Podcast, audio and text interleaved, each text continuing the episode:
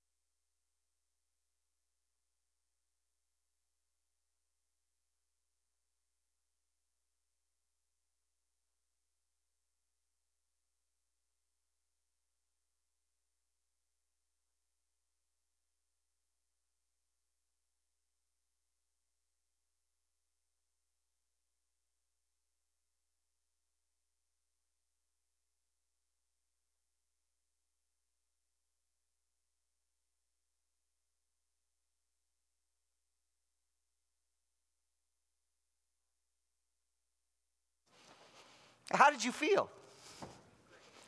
Yeah, yeah, yeah. Did you get a little anxious? Did something go wrong? What happened? Is he okay? Did he forget something? None of us like to wait.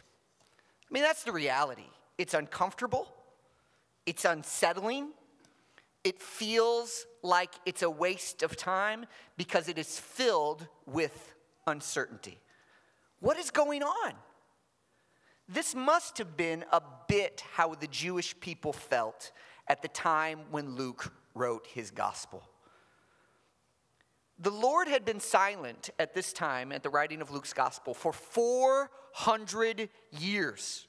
Get some perspective on that. That is twice the length, double the length of the history of the United States. For 400 years, God had not spoken. There had been no prophet, there had been no revelation. The people of Israel were just waiting to hear from God, and God had not spoken. What is more, the nation of Israel, God's chosen people, was just a little puppet state of Rome.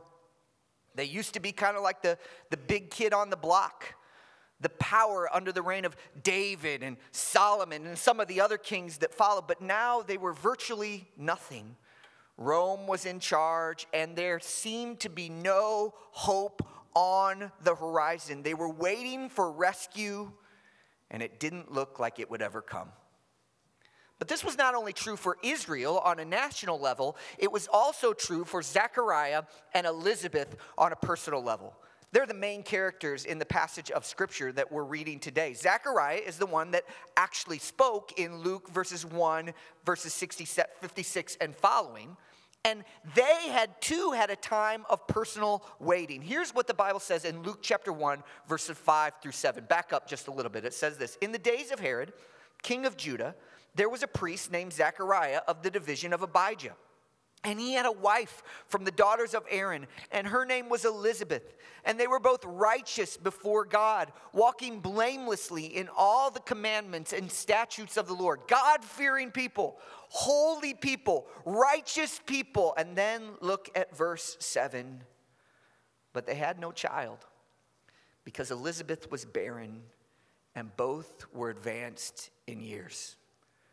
Though Zechariah and Elizabeth were godly people, they had no children, which in that day, in their culture, would have been viewed as a severe social stigma that no doubt had weighed on the aging couple for years and years. Truly, the weight would have been killing them. We all can identify to some degree, can't we?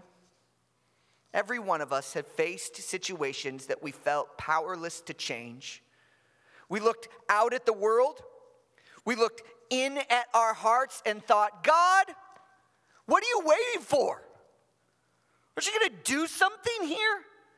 I'm kind of stuck. I need your help, and I hate waiting. Bail me out. Stop this meaningless waste of time. Do something in my situation. God, I need you.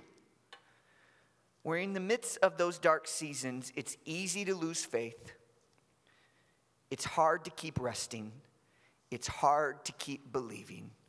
Simply stated, it's hard to wait. But in spite of appearances, as we will see in this passage, God was doing something. He was getting ready to do something in the life of Zechariah, in the life of Elizabeth, in the life of the nation of Israel and in the whole world. Even though things looked dark, even though the wait looked, looked long, God was doing something. I want you to hear something very plainly today, this morning. Hear this. Your circumstances do not alter God's character. Your circumstances do not alter God's character? Was God still God even though Zechariah and Elizabeth didn't have a child? Yes or no? Was God still God even though there was no Jewish king on the throne? Yes or no? And is God still God in your life? Even if you're waiting, even if the circumstance is dark, even if the situation is bleak, is God still God? The answer is yes, because your circumstances do not change God's character. I think the reason the Lord recorded this story in the Bible is to remind us of a very simple yet profound reality. And this is my point this morning simply this we can trust God while we wait. My friend, I don't know exactly what you're going through, I don't know what you feel like you're waiting for. But I do want to say this based on the authority of God's word, you can trust God while you wait. So you might say this and say, okay, Ryan, I get it. God's trustworthy. Yeah, I get it. And he showed up for Zechariah and Elizabeth, and he showed up for the nation of Israel. But man, that was the Bible times. I mean, God just doesn't do that same type of stuff today. I mean, should I really be expecting God to show up in my life like he did in the life of Zechariah? Should I really be expecting God to do something in my life like He did for His Old Testament people? I think the answer is yes. And here's why Because this account is more than simply a story from the biblical times. It reveals to us certain aspects of the Lord's unchanging character. Listen to this situations change, God doesn't. Situations change, God doesn't. And I would contend to you that the entire Christian life is simply this. You could sum it up like this The Christian life is a fight to believe that God who, is, who he says he is. The Christian life is a fight to believe that God is who he says he is. And what God is doing in this passage is revealing to you and I, reminding you and I who he is. So I want to give you this morning, Lord willing, rooted in the text, rooted in the character of God, two bedrock reasons why you, I don't know what your situation is, but why you today can trust God. Do you want those? Do you want to know why you can trust God today? I want to know why I can trust God. I, I, want to trust God. I want to remember who God is no matter what my life says. I don't want situations to dictate my faith. I want the character of God to determine which way I go. So, two reasons from this text of Scripture why you can trust God. Number one, God is sovereign. The first reason that we can put our trust in the Lord is simply that He is sovereign. Now, this is not a word that we use a ton in our vernacular today, but it's a word that the biblical authors frequently use to simply say this it means that God is in control. This story clearly illustrates this point. Let's get a little background though. Back in verses 8 and 9, we are told that Zechariah is a priest. And at this time in his life, he's an older man. He's chosen to offer incense before the Lord in the temple at Jerusalem. This would have been like a once in a lifetime opportunity. This is like the pinnacle of Zechariah's priestly service. He has this wonderful opportunity, this honor of serving before the Lord in the altar of incense. So he goes in to perform this duty. This pious, godly man goes in to perform this duty, and something astonishing happens. An angel appears to him and speaks. And don't forget, it's been 400 years since God has said anything.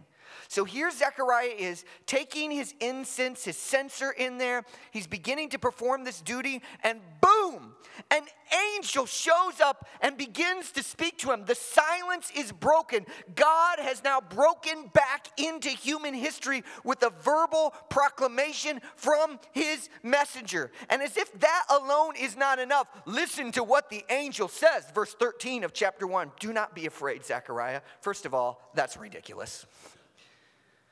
Do not be afraid, Zechariah, for your prayer has been heard, and your wife Elizabeth will bear you a son, and you shall call his name John and you will have great joy and gladness, and many will rejoice at his birth. For he will be great before the Lord, and he must not drink wine or strong drink, and he will be filled with the Holy Spirit, even from his mother womb. And he will turn many of the children of Israel to the Lord their God, and he will go before him in the spirit and the power of Elijah to turn the hearts of the fathers to the children, and the disobedient to the wisdom of the just, to make ready for the Lord a people prepare. Amen. Zechariah, God is coming. And your son is going to be the messenger of the Messiah. He is coming. Get ready, Zechariah. So, not only does God promise that this aging woman would have a baby, but this baby would be spectacular. Simultaneously, this little boy would bring both personal and national deliverance. It's good news on all levels, right? It's like not only is our wait over, but our wait is over. God is breaking in and coming to rescue us. So, how does Zechariah respond? With joy, with worship, with gratitude? Uh, unfortunately, no. Verse number 18. How shall I know this? For I am an old man and my wife is advanced in years. I like how he said she's not old, she's just advanced in years, right? He's, he's really polite even in this situation. In other words, what are you talking about? I'm too old for this. My wife is advanced in years. She is well past the childbearing age. What are you talking about? I love how the angel responds. Luke 1, verse 19 I'm Gabriel. Like, that's it, dude. I'm Gabriel, as if enough said. I am Gabriel. I'm an angel sent here by God. Zechariah, if you don't believe me, I don't know what you need to believe. Note to self if an angel ever appears to you, do not doubt them. Just be like, yes, sir. You know, just, just take whatever they have to say. And for his unbelief, Zechariah cannot speak and probably cannot hear for nine months. I think he's both deaf and dumb for the entire duration of the pregnancy. So he waits. He waits in complete silence. Think about that, what, what that would be like. Nine months, no talking, no hearing. But when John the Baptist is born, Zechariah's tongue is loosed. And let me tell you something, folks, he comes out swinging. All right, look at verse number uh, verse number 68. Blessed be the Lord God of Israel for he has visited and redeemed his people and has raised up a horn of salvation for us in the house of his servant David, as he spoke by the mouth of his holy prophets from old, that we should be saved from our enemies and from the hand of all who hate us, to show the mercy promised to our fathers and to remember his holy covenant, the oath that he swore to our father Abraham to grant us that we, being delivered from the hand of our enemies, might serve him without fear in holiness and righteousness before him all our days. And you, child, will be called the prophet of the Most High, for you will go before the Lord to prepare his way, to give knowledge of the salvation to his people and the forgiveness of their sins because of the tender mercies of God, whereby the sunrise shall visit us from on high to give light to those who sit in darkness and a shadow of death, to guide our feet into the way of peace. So, what does Zechariah say? After nine months of silence, after nine months of having time to think and pray and probably read the Old Testament scriptures, what does Zechariah come out saying? Surprisingly, it's not much about this long awaited child that he's been waiting for his whole life. Did you catch that? I mean, the kid's only mentioned one time.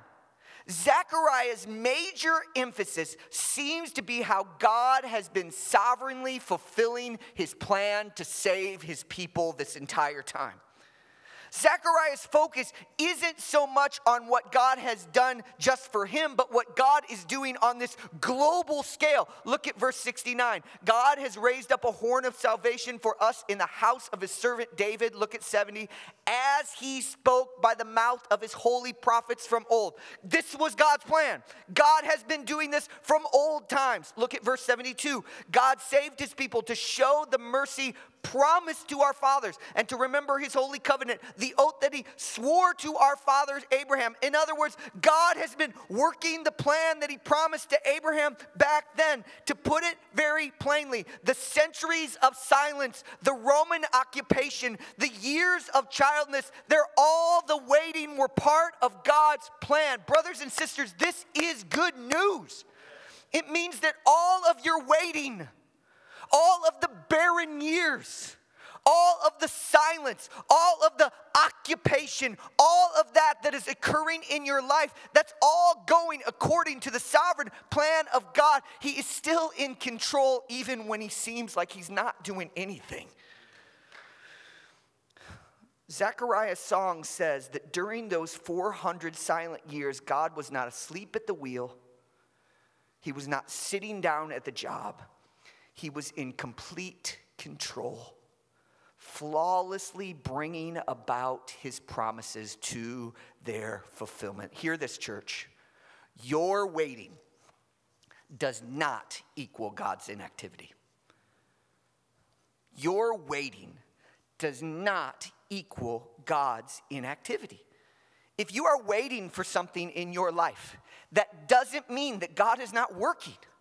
God is working because He is sovereign. He is in control. Now, His timetable might not look like your timetable. His plan may not look like your plan, but God is at work at all times. He is the sovereign of the universe. Sometimes when things are not happening as quickly as we would like them to, we are tempted to believe that God has forgotten us or abandoned us. You don't have to raise your hand, but has there been times when you have said to God, God, have you forgotten me? Maybe that's today, right? Maybe it's right now in your life. God, have you forgotten me because this is going on in my life? Listen to this statement God's timetable and man's are seldom the same. It's just the truth of the matter. God is always working, but his timetable and ours are often not the same thing. After God promised that Abraham would have innumerable descendants, Abraham waited 20 years before the birth of Isaac. After God gave Joseph a dream that his brothers would bow before them, Joseph waited 23 years before it actually happened.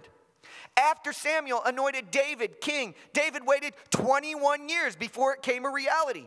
After God called Paul to take his name to the Gentiles, Paul waited 14 years before his missionary journey.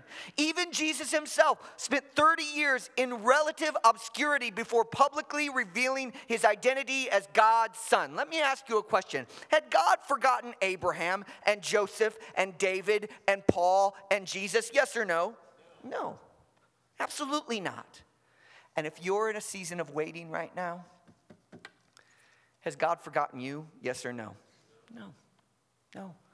He's still working his plan out. He's still keeping his eye on the ball. He's still unfolding his promises so that he can take care of his people. I'm not sure what you're waiting for a new career path, a ministry opportunity, a new relationship, financial progress, improvement in your health completion of a degree or program, a change in the status quo, a child, a marriage. I don't know what it is that you're waiting for, but I, and I do not know exactly how it's going to turn out for you. I don't think that's what this passage says. This is going to turn out great. But here's what I do know God, as it is at work in your life, if you have trusted in Jesus, and He will be faithful to His promises. He will.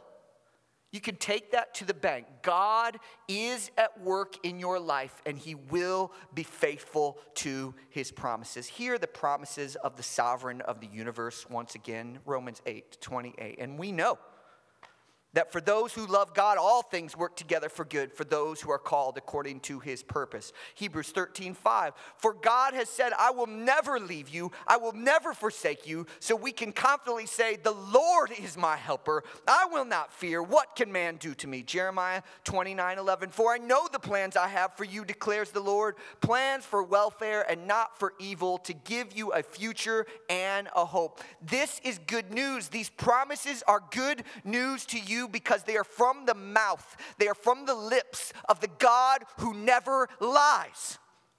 It may feel like God is not at work in your life, but He can't lie. And He said this He is sovereign, He is in control, and He is beautifully unfolding His plan in your life at His speed for your good. Just mark it down, folks.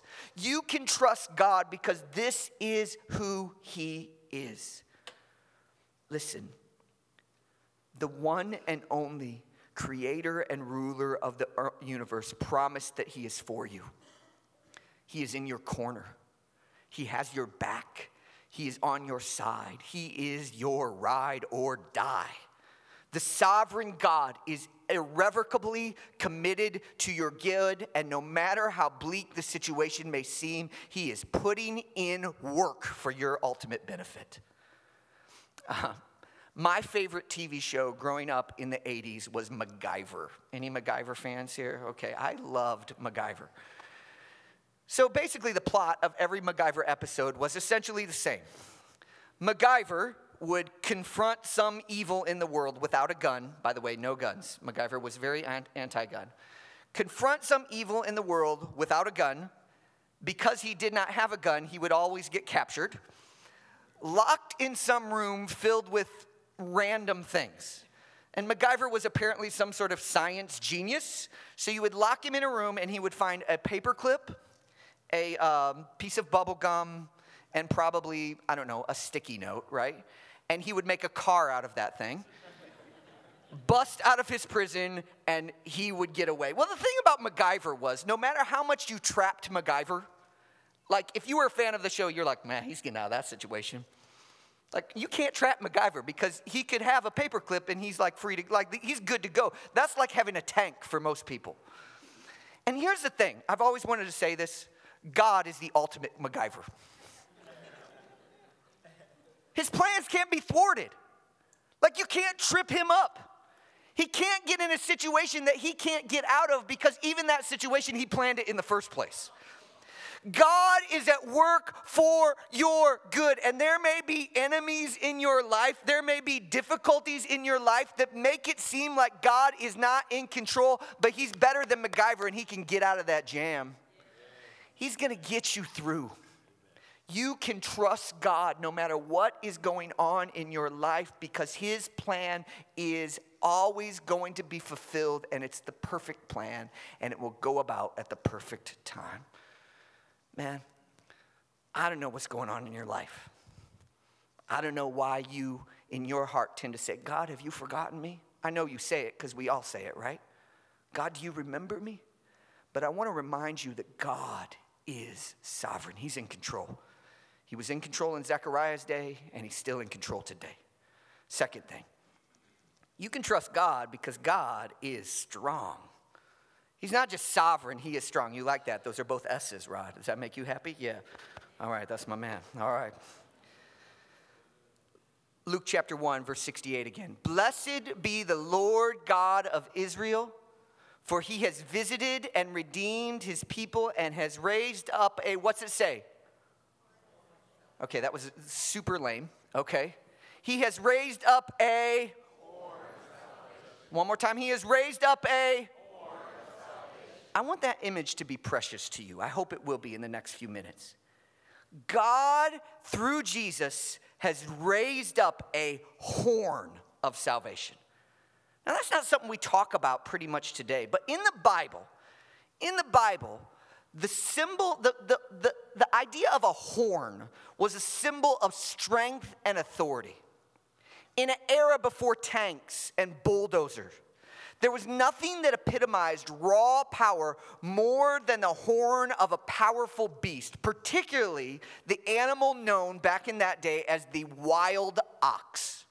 Here's how the Bible develops that metaphor Psalm chapter 92, verses 9 and 10. For surely your enemies, O Lord, surely your enemies will perish. All evildoers will be scattered. Catch this.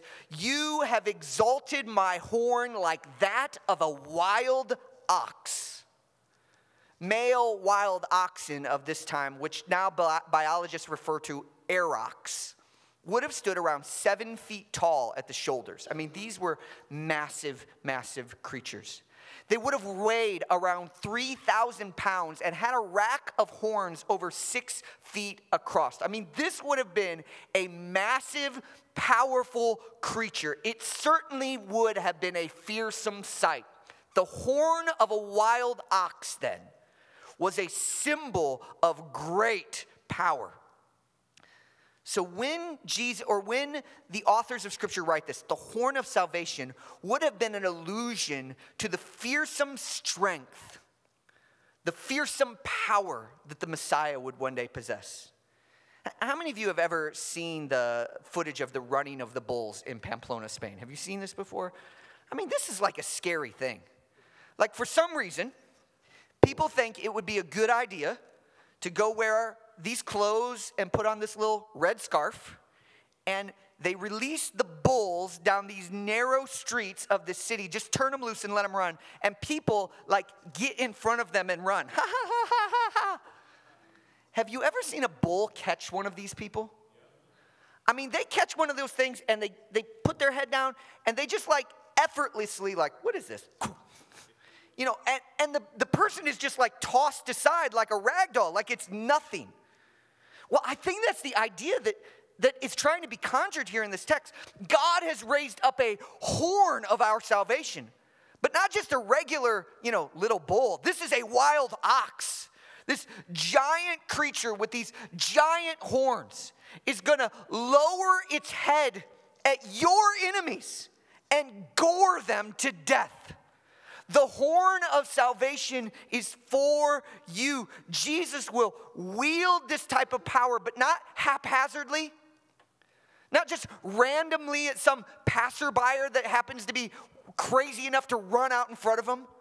But Jesus will wield his strength for the good of his people. Look at verse number 71 again. God has raised up a horn of salvation. Why? That we should be saved from our enemies and from the hand of all who hate us. Verse number 74 that we will be delivered from the hand of our enemies, might serve him without fear. This horn of our salvation will save us from those who are our enemies, is what the Bible is communicating. The powerful Son of God will come to rescue us from those who would stand against us. Unfortunately, today there's this like conception of Jesus that he was weak, docile, detached personality who had long, luxurious hair and a far off look in his eye, right? Have you seen these pictures of Jesus? And while it's certainly true that when Jesus came the first time, he came in humility, but there is far more to Jesus than just meekness and humility. He is meek and humble. But one day, we see that Jesus will return, and he will return as the warrior king the captain of the armies of heaven, who will lay to waste all who would dare stand in his way or lift their hand against his people. Here's how the book of Revelation describes Jesus. You know, the one who died on the cross? That one. Listen. Then I saw heaven open, and behold, the white horse. And the one sitting on it is called faithful and true, and in righteousness he judges and he makes war. His eyes are like a flame of fire, and on his head are many diadems. And he has a name written that no one knows but himself. And he is clothed in a robe dipped in blood. And the name of which he is called is the Word of God. And the armies of heaven, arrayed in fine linen, white and pure, were following behind on white horses. From his mouth comes a sharp sword with which to strike down the nations, and he will rule them with a rod of iron. He will tread the winepress of the fury of the wrath of God Almighty. And on his robe and on his thigh is a name written King of Kings and Lord of Lords. This dude is bad. This is Jesus, and he is not to be trifled with. He's so confident that he has his armies dressed in white. Did you catch that? I mean, the only reason you dress your army in, light, in white is because you're like, hey guys, you just sit this one out and watch the show. I don't need you on this one. You just stay there with your clean little white uniforms on. I'm going to take care of this battle. I don't even need your help. You are my army, in air quotes, right? Jesus is a bad man, and he is the horn of salvation. This is what we are looking for the horn of salvation. Here's the deal you can trust Christ, you can trust the horn of salvation because no force in the universe can overcome, overpower, or overwhelm him. I do not know what enemies seem to be threatening you right now. What are they? Just think about that for a second. Fear? Your past? Your present, your future, injustice, sorrow, hatred, pain, loss, suffering, old age, illness, uncertainty. All of these things are real and scary. But rest assured, one day, one day, the horn of salvation will step in and he will set all things right. And when he does, when the horn of salvation decides to act, when the horn of salvation decides to step in, listen carefully, nothing can stop him. There is no force in the universe that can stop the Lord. He is stronger than anything. The devil of hell, he'll flip him like the bulls in Pamplona. He is nothing compared to the Lord of our salvation. Listen to how Daniel puts it all the inhabitants of earth are accounted as nothing. And he does according to his will among the host of heaven and among the inhabitants of the earth. None can stay his hand. Behold, behold the horn of your salvation, church. Behold the one who you can trust because he is mighty. But here's the thing Jesus didn't come primarily just to rec- rescue Zechariah from his childless, childlessness, or even Israel from his Roman occupation, or you and I fundamentally from the troubles of this life. The main reason why Jesus was born and lived and died and rose was to rescue for us from a far worse enemy.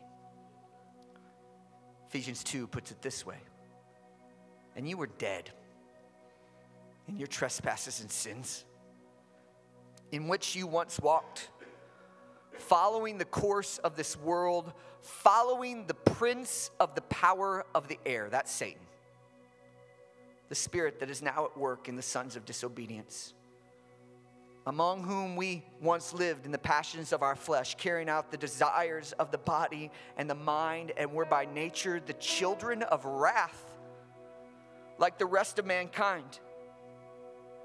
To put it simply, all of us and every other man, woman, boy, and girl who has walked the face of this earth because of our sin, we're not only doomed, but we were enslaved to the devil himself. We were the children of wrath. We were the sons of disobedience.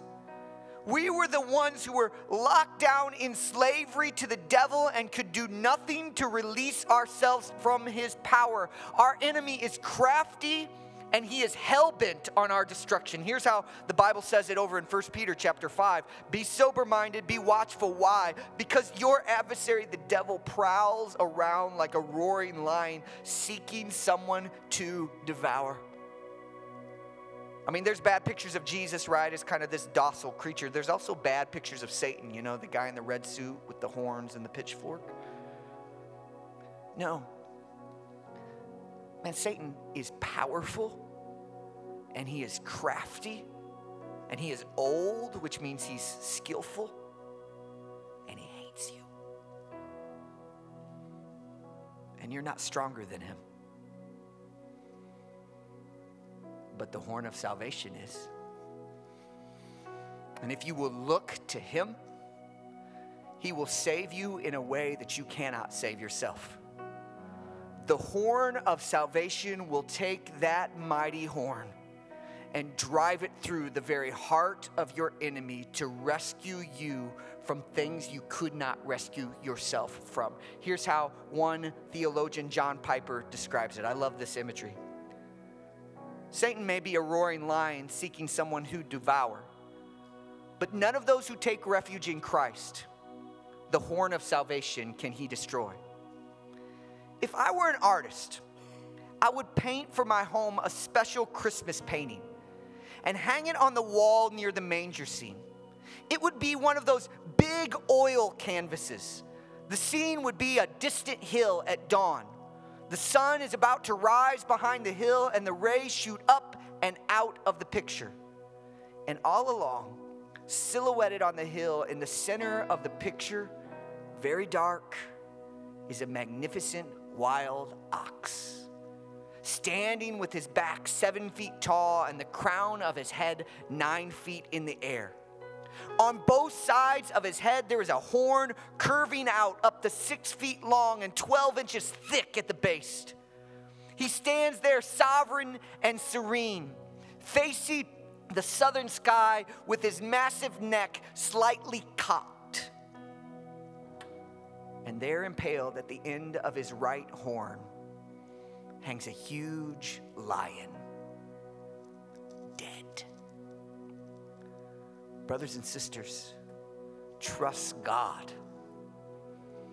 Yes, we're in the waiting right now, but the, the horn of our salvation is coming. And he will trample and impale and gore and defeat all enemies that would dare rise itself against you. Sin, he went to the cross to pay for it. The devil, he is king over even the devil and his minions. Death itself bows its knee before the resurrected sovereign of the universe. If you have trusted in Jesus, you can wait, you can trust, you can hope because He is sovereign and He is unfolding His plan at His own good pace and at His own good time. And you can trust because no force in all the universe will ever overpower this Savior. Church, wait, trust, rest. You say, How do I do that?